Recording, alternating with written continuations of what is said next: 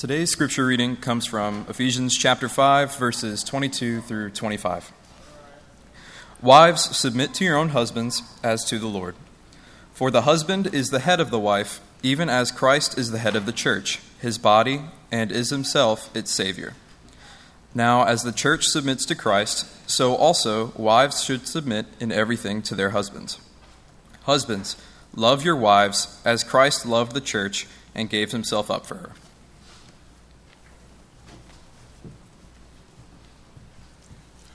Have you ever heard a preacher say, Before I preach, I've got a few things to say? Uh, uh, we've enjoyed having John Podine here. I go way back with him when he was a student of mine and I was teaching.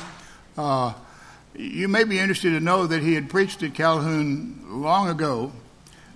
Since he has left there, the church has shrinked more than half. And now they've invited him to come back to put back where it was.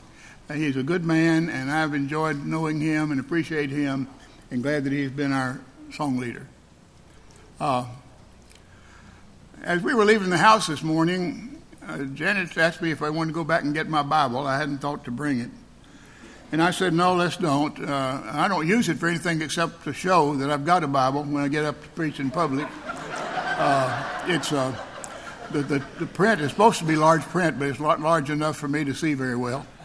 Uh, so I use my phone because it's got a, a, Bible in it, and I can adjust the uh, type to make it as big as I want it to be, and that's a blessing.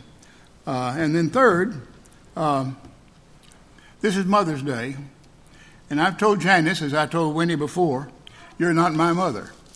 Uh, she will hear from her children because she's been a good mother to her children, and by the way, uh, to our Chihuahua Teensy as well. Uh, she's especially been a good wife to me, but she's still not my mother. I love her and appreciate what she has brought to my life. If mama ain't happy, ain't nobody happy. And I say that uh, because of the position that the Bible says a woman has in the house. Uh, it's a true statement that the wife is the queen of the house. And her God given place, Scripture says, is in the house with her children. Now, I want to give a little bit of a sideline to that. I am not saying that it's sinful for a woman to work outside the home. Sometimes that's necessary, sometimes uh, she is the only person there is to work, and other situations can come. Uh, Proverbs 31 gives a picture of an ideal woman, one who's worth more than rubies. And you read that, and very obviously she worked outside the home. Uh, so I'm not at all saying that that's sinful. But I am saying that it's a glorious job that God has given to a woman to be queen of her house and mother to her children. Um, I suppose women want to make a difference in the world. I think most women would. And sometimes some think that I could make a big difference if I were CEO of a large corporation. But I want to tell you that if a difference is made in our world, it'll be by one person, and a change of one person at a time.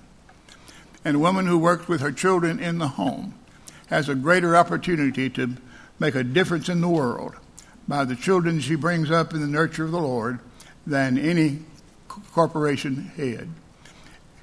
Women sometimes say, Well, I'm just a housewife, or I'm just a stay at home mom.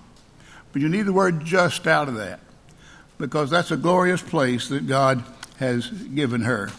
Uh, I would, therefore, that the younger women marry, bear children, and work in the home.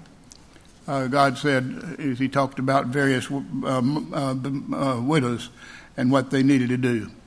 Uh, there's a place in 1 Timothy, you may know, when the Bible says that women are to keep silent uh, not absolutely silent there. That's talking about like Bible classes and so forth. Uh, but she's not to be a leader. She's to be quiet, submissive in her uh, situation, wherever Bible teaching and uh, uh, and prayer is, is, being being done. Uh, but right after that, it says why, and it says because Adam was made first, and then the woman and because the woman was deceived. That's talking about the time of the sin. God gave a tree in the midst of the garden, the tree of knowledge of good and evil.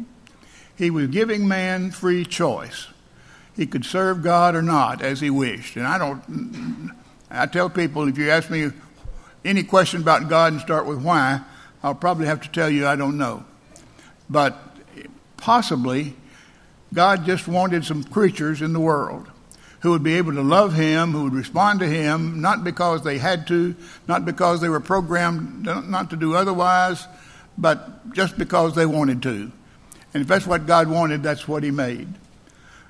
But even in the garden, where there's very little opportunity to do anything other than what God had said, keep the garden and dress it, if there had not been the tree of knowledge of good and evil, and he'd not been able to say, Don't eat of that tree, then there have been no possibility of doing wrong. But you know what happened? The serpent came, I think wrapped himself around that tree, maybe took a bite of the fruit. Don't know. But Adam, Eve saw that it was beautiful and it was good for food. And as a result, she took it from the serpent and ate. And then she gave to her husband, Adam, and he ate. And their eyes were opened, and they realized that they were naked. And so they went to uh, hide behind the bushes. They had a wonderful fellowship with God. It's stated in the sense that God came in the cool of the day to walk and talk with Adam and Eve on that occasion. And he came down again, but he couldn't find them. They were not where they ought to be. He said, Where are you, Adam? Where art thou? Uh, I'm from Alabama. And if Adam had been from Alabama, he would have said, Where art thou at? But um, God said, Where art thou? And as a result, Adam announced that he had hid himself because he was naked. And God said, Who told you you were naked? Have you eaten of the tree that I told you not to eat of? And Adam confessed that he had, but he sort of tried to make blame shift elsewhere. The woman you gave me gave to me, and I did eat. Almost trying to blame God, certainly blaming his wife. Uh, that's not unusual today still. We blame our wives for lots of things. Uh, but after it's all said and done, Adam was condemned. Of course, the Eve, Eve was condemned, the serpent was condemned, but the Bible later says, by one man sin entered into the world and death through sin. It's better, actually, to be deceived than to eat with eyes wide open knowing you're doing wrong. And that's what Adam did. And one of the sins that he create, that he that he committed on that occasion was he listened to his wife instead of his wife listening to him. He let her be the head of the house instead of him being the spiritual head. And the result was that they were all cursed, they were all driven out of the garden, and death came to all men.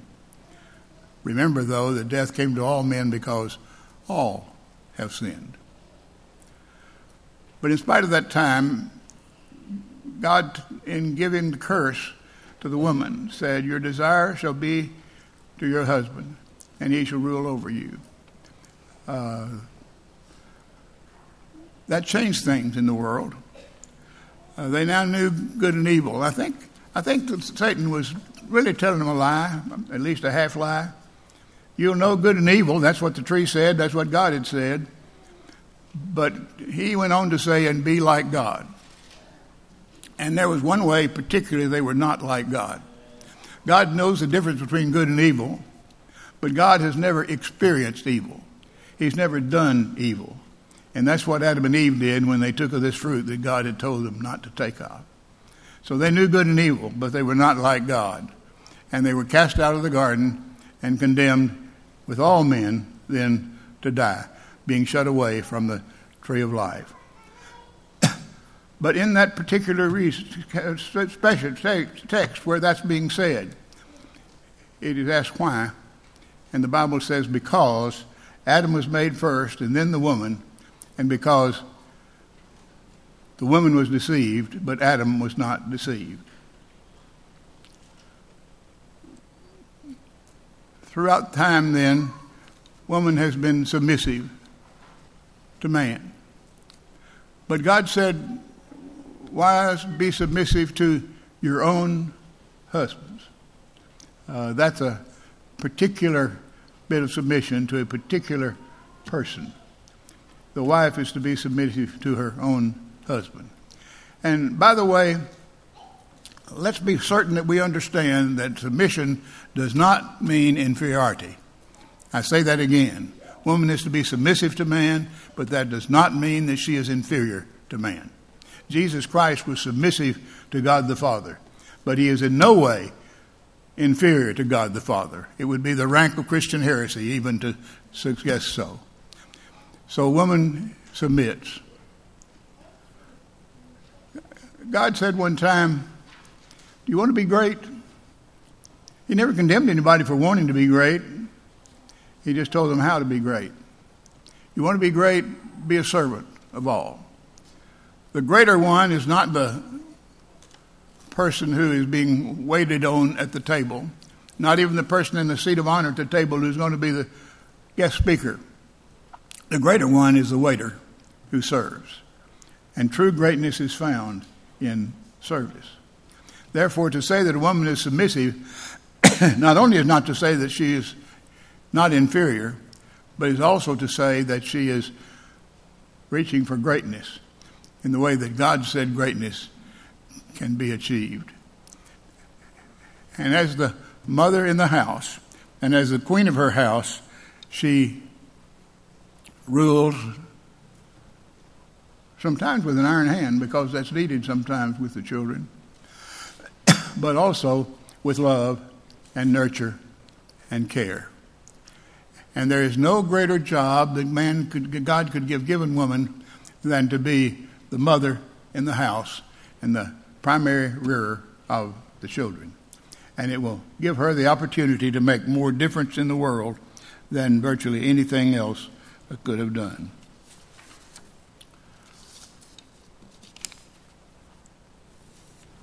In addition to saying that wives are to be submissive to their own husbands, by the way, the text says wives to be submissive to your own husbands as the church is to the Lord. It also says, Husbands, love your wives as Christ also loved the church. Let me emphasize that the submission that is commanded there is voluntary. Now, I don't mean that God didn't command it, and I don't mean that there are not consequences to disobeying God's command. But they're still voluntary on the part of the woman. She agrees to. On her own, she, or, uh, she decides to submit to her own husband. You don't believe that, just call the cops and tell, you, tell them my wife won't submit to me. Will you come make her? that probably puts you in jail. Uh, it's, a, it's a choice she makes when she marries you to be submissive. It's a choice she makes when she marries you to respect you. And it's a choice you make when you marry to love your wife as Christ also loved the church. That's even to the extent of giving himself his life for her, if that should become necessary or important. But it also means that he will care for her very carefully, very gently, and very lovingly. And that means then that the queen of the house is not uh, a slave and not uh, submissive in a sense that she therefore uh, is owned by or can be rightly cruelly treated or abused, either verbally or actually. I've seen movies and I've heard reports from the police of men who have hit their wives. And I think any woman, any man who hits a woman is not truly a man. I, I listen sometimes to uh, Tony Evans. I recommend him to you. He's speaking recently on kingdom men rising. And he's saying any man can be a male. That automatically happens when he is born. But if he is a man, then he is a lover of his wife and a carer of his wife, and certainly by no means an abuser of his wife. So it's true if mama ain't happy, ain't nobody happy. Everybody's experienced that and, and realizes that. But the second point of this sermon may not be quite as familiar to you because if mama ain't happy, it's daddy's fault. Uh, daddy, while the man and woman is the queen of the house, daddy is the head of the house. And it's his responsibility to make everybody what God wants them to be in the home. And therefore, if he does his job, Mama will be happy. And as a result of that, everybody will be happy. The husband is to love his wife as Christ also loved the church. Uh, what does it mean for the husband to be the spiritual head of the house? Well, let me give you a few possible illustrations of that. And let each one of us, I'm speaking to me as well as to you, measure ourselves by these incidents. Occasionally, there's a girl, a, a daughter in the house, who may want to go outside of the house uh, dressed very provocatively or in a way that would be uh, uh, arouse lust in, in, in, men who might look at her. And I want to ask who, who, when that happens, is going to say, You can't go out of the house looking like that. Go put some clothes on. Does a mother have to say that? Or does a daddy say that? Who says the prayers at night before they go to bed with the kids and teaches them to put their lives and hearts into the whole soul of God? Is it the woman or is it the man? Who's the spiritual head of the house? Is it the man or is it the woman? Who is it that teaches the children the Bible? Who is it that uses the Bible and, and, and the sense of morality in, in teaching children what they should do and who should not be? Who is it, by the way, who sets an example before all the rest of the house by doing what God says to do and by letting it be known that he's doing what God says to do because God said to do it? That's the kind of example that the spiritual set of the head of the house needs to set. And the wife then will be gladly submissive to such a husband who loves her as Christ loved the church, and she will be glad to respect him if he is acting like the spiritual head of the house. That's his job and what he is supposed to do. Uh,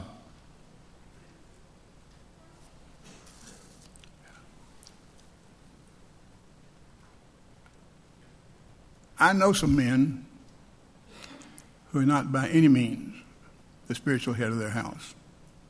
But I know some men who are. And I suspect that there are people of both types here in this auditorium today. And for those of you who spiritually lead your home, I commend you.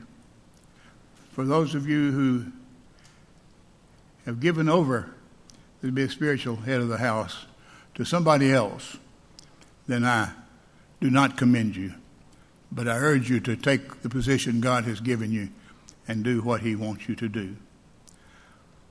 There are women everywhere who do not obey the commands to submit themselves to their husbands and even to be submissive and quiet in church. But I think if you investigate it in every instance where the woman does not do what she ought to do, it's because there's a man somewhere who's not doing what he ought to do. I attended a service one time, accidentally going through town, and, and uh, it was Wednesday night, so I stopped to uh, worship uh, in a town I'd never been to before. I was directed to the church uh, on a corner of such and such a place, and I went there. And when I went in, there were five women, a teenage boy, and a man who was the husband of one of the one of the women there, but who was not a member of the church, and they were trying to have service. Uh, the teenage boy led the singing and led the prayers, but one of the women, of course, taught the class, and she did a good job.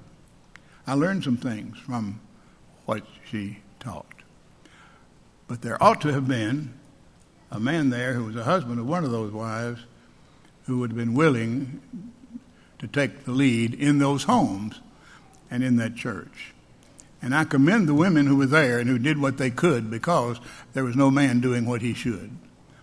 And we need to recognize that if mom ain't happy, ain't nobody happy.